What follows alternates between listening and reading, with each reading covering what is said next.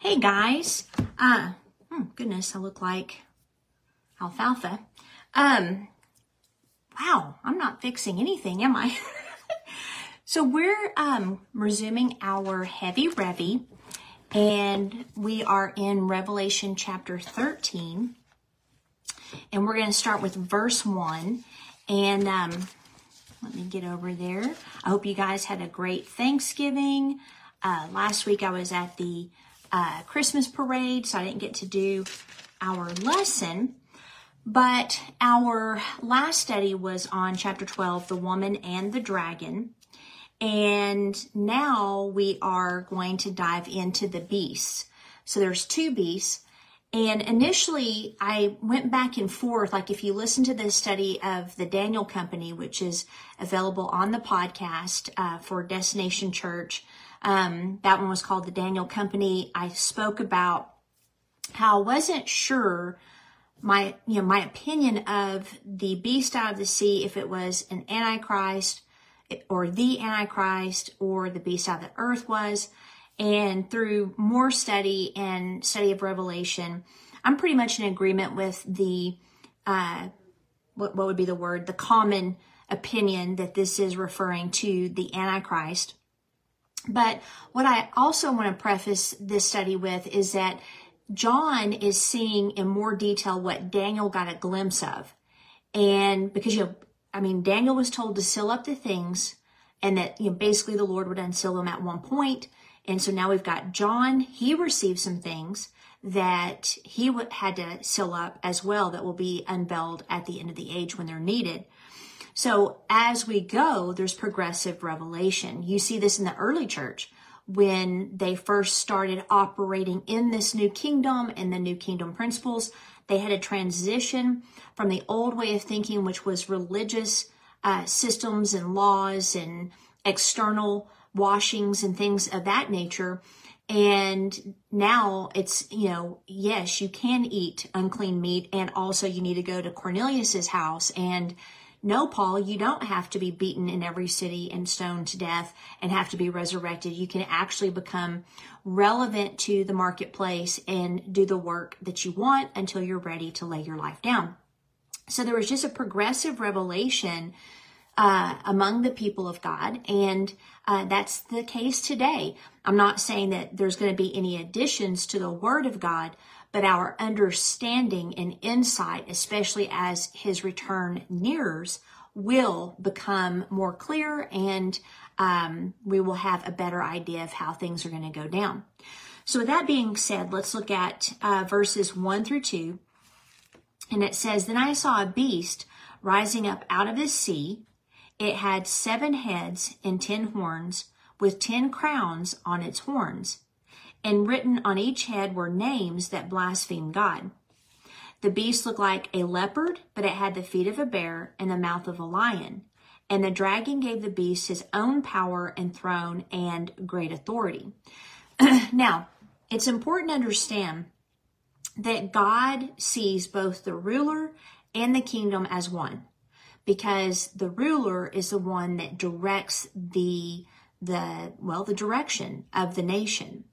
But we can see here, this is not referring to a person, because it says, now I'm not saying that the Antichrist as a ruler isn't ruling over this. I'm just saying when we look at this, you have a beast that comes up out of the sea, and the word, or usually when you see the word sea, it is a prophetic or symbolic picture of the masses of humanity. And then this beast has 7 heads and 10 horns with 10 crowns on its horns. So this is a world power, okay? And one of the most exciting revelations I got was toward the end of the Daniel Company, where I realized what was restraining the final Antichrist, the final kingdom.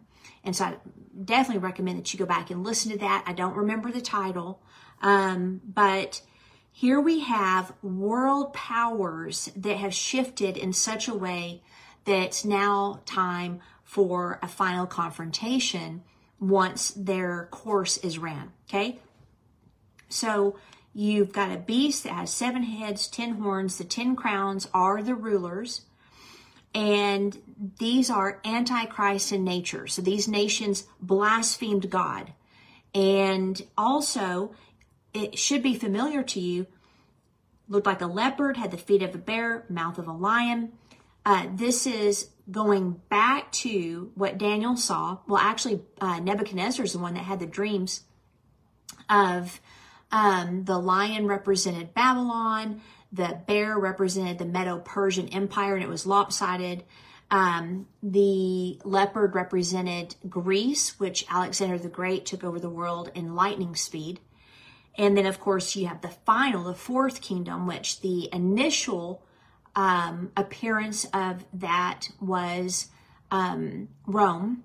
And then you have a resurrection, so to speak, of that empire, which Rome was both Western and Eastern.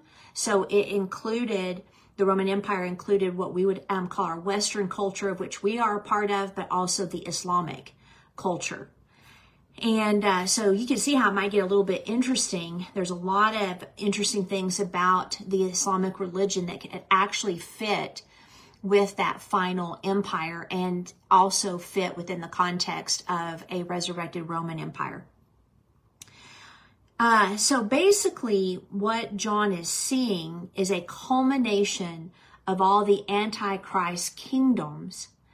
And basically it's reaching its apex of evil, because we see that the dragon gave the beast, this nation, this kingdom, this whatever you want to call it, this Antichrist situation, its own power and throne and great authority. Okay. So now let's look at verses 3-4, and I'll get into what the 7 things are. Don't worry, we'll get into the 7 heads and all of that. Okay, so then I saw one of the heads of the beast seemed wounded beyond recovery, but the fatal wound was healed. The whole world marveled at this miracle and gave allegiance to the beast. They worship the dragon for giving the beast such power, and they also worship the beast. Who is as great as the beast, they exclaimed. Who is able to fight against him? Okay, now, again, if we're looking at the beast in the strict interpretation of what John is seeing, the beast is a kingdom. It's a nation. And the nation appears wounded beyond recovery, and yet its fatal wound is healed. A lot of people have written books about the fall of the Roman Empire, and it's a very interesting study.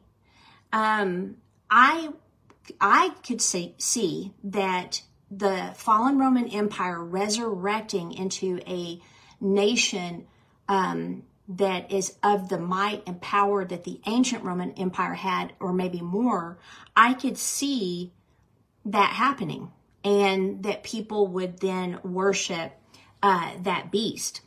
If you go into Babylon and King Nebuchadnezzar, he had an image, you know, a golden image that he wanted everybody to worship.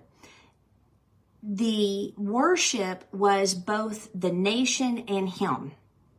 You know, so there was like you've got patriotism where you love your nation, and then you have people that they worship their nation. And that was what was going on there. He simply was recognized as the one who was leading the nation, one of the greatest kings, actually, of Babylon. And he was wanting that worship. So that's where the Antichrist in nature comes from. It seeks to steal what belongs to the Lord. So I could see that the Roman Empire would fit into this scenario. I don't think it's an actual person who is killed. I know that's taught, that the Antichrist will be murdered or killed in some fashion and then resurrected. I actually do not think that's what this is referring to. Let's look at Daniel 7:19-27. I've got it in my notes. I just want to read it to you. You can turn there if you want. But it says, I wanted to know the true meaning of the 4th beast, the one that was so different from the others and so terrifying. It had devoured and crushed its victims with iron teeth and bronze claws, trampling their remains beneath its feet. I also asked about the 10 horns on the fourth beast's head and the little horn that came up afterward and destroyed 3 of the other horns. This horn had seemed greater than the others, and it had human eyes and a mouth that was boasting arrogantly. As I watched, the horn was waging war against God's holy people and was defeating them until the Ancient One, the Most High, came and judged in favor of his holy people. Then the time arrived for the holy people to take over the kingdom. Then he said to me, "This fourth beast is the fourth world power that will rule the earth. It will be different from all the others. It will devour the whole world, trampling and crushing everything in its path. Its 10 horns are 10 kings who will rule that empire." Okay, so now we have a coalition of nations that make up the fourth kingdom, or the beast that's coming out of the sea. Then another king will arise, different from the other 10, who will subdue 3 of them. He will defy the Most High and oppress the holy people of the Most High. He will try to change their sacred festivals and laws, and they will be placed under his control for at times, and half a time. Okay, so let me just kind of sum it up before we continue. So Daniel saw what John is now seeing, and basically, you've got these 10 kings that are a coalition that they create this fourth beast, unlike any that had ever been seen before, okay? So they form this Antichrist system, and the Antichrist system actually paves the way for this other king that will arise, okay? So now we have the 8th kingdom. There's been 7 superpowers have interacted with Israel.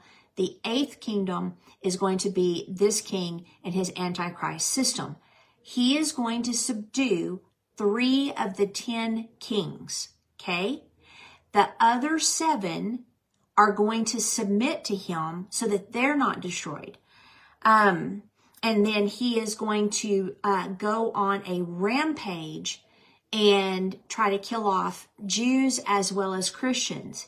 And he's going to have this power for 3.5 years. I mean, it's right here, right? So then it says in verse 26, the court will pass judgment and all his power will be taken away and completely destroyed. Then the sovereignty, power, and greatness of all the kingdoms under heaven will be given to the holy people of the Most High. His kingdom will last forever and all rulers will serve and obey him. Okay, so again, 10 nations are going to form one Antichrist system. That Antichrist system paves the way for the 8th kingdom and the final Antichrist ruler to rise up. He will then take over this 10-nation coalition by subduing 3, leaving the 7, and then he is going to basically declare himself God and go after anybody who believes in the Most High, both Israel and Christians. So I'm repeating myself because it's simple, but it just helps to really make it plain what's going to happen, because when we see these things, then we'll be like, okay, you know, the countdown is here, 3.5 years. All right. So this is a picture of the final world power, the fourth beast that Nebuchadnezzar saw and that Daniel saw. And the Antichrist is a small horn, and he has the dragon-enforced power that has been granted to him to defy God. Okay. I didn't know this for a long time. I actually learned it when I was studying Revelation. And the beast out of the sea with the 7 heads represents the 7 Antichrist systems or kingdoms that have been in history. What makes an Antichrist kingdom is a nation that interacts with Israel in a way to destroy it, and a nation that interacts with Christians in a way to destroy it. So there's been many other nations, but the ones that God is concerned with are the ones that have interacted with his nation, okay? And so we see Egypt was one of the first superpowers that enslaved Israel and that Moses, led the people out of, which is a picture of the rapture, by the way. Then you have Assyria, you have Babylon, Medo Persia, Greece, Rome, and then the final world power, which will, be these seven kings. The Antichrist, the little horn, and his kingdom represent eight, or bring us to eight. John was writing this during the sixth world power, which was Rome. And from both Daniel and Revelation, we see, again, the head that is mortally wounded, and then it is healed. And then Daniel alludes to the fact that may be the culmination of all the Antichrist kingdoms, which I believe is a resurrection of Rome. So this is a nation that is healed, that was mortally wounded, not a person, okay? Now, the word wounded means to slaughter or to kill. It also means a stroke, stripe, blow, wound, or injury, a wound caused by a blow, and a calamity. Some type of calamity almost destroyed this nation, and it was able to be healed. The word healed is where we get our word therapy. So it's a healing over time. It means to tend with the more general meaning of to relieve, heal, cure, or heal miraculously. So it appears that this nation, this world power, suffered such a blow, such a calamity, that it seemed to have disappeared almost completely. And it will miraculously resurrect itself and inspire the whole world to marvel and give allegiance to it. There's only one other nation I know of that was all but disappeared and scattered and then resurrected, and that is Israel.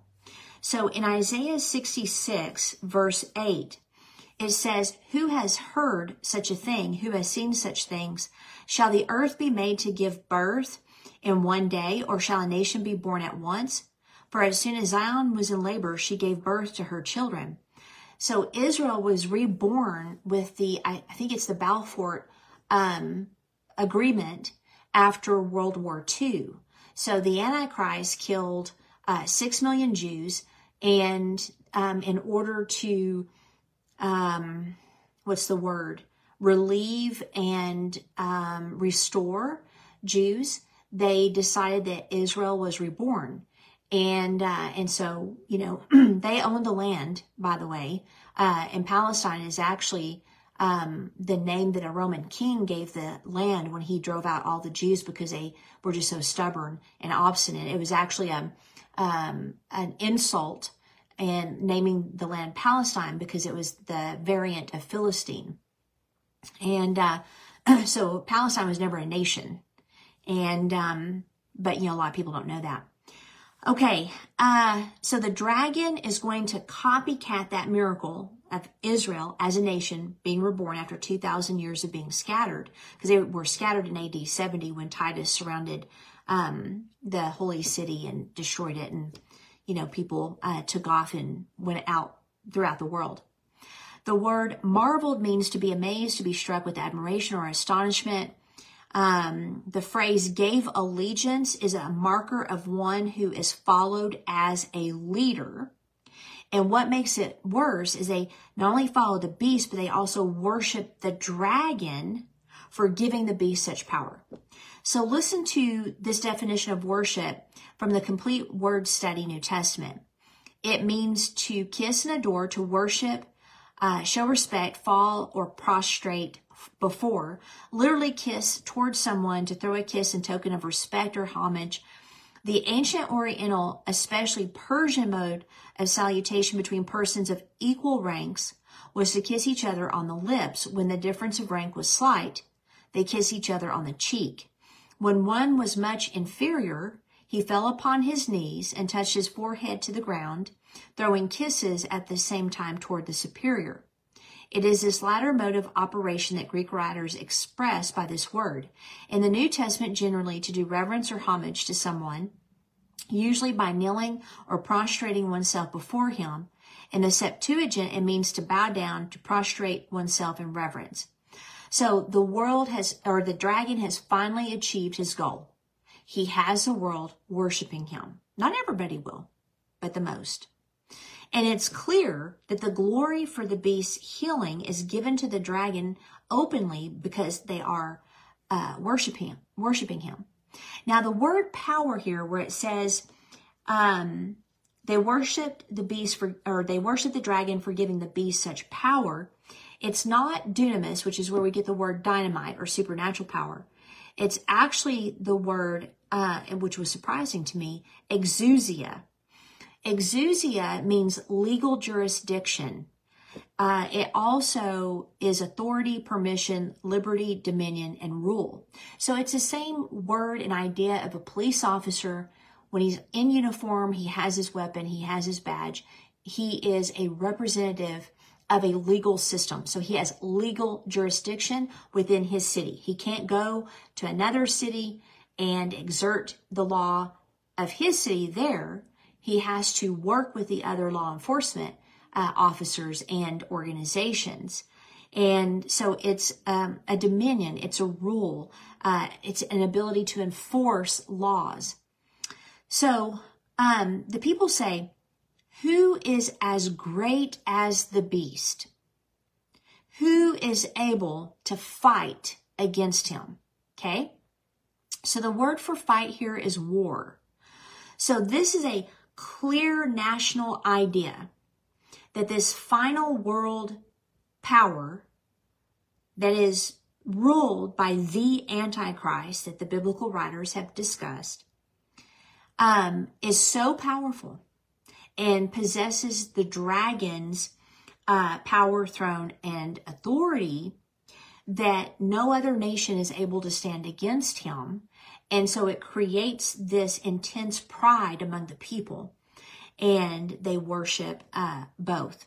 So it'll be a final and probably most powerful superpower we have seen in the world.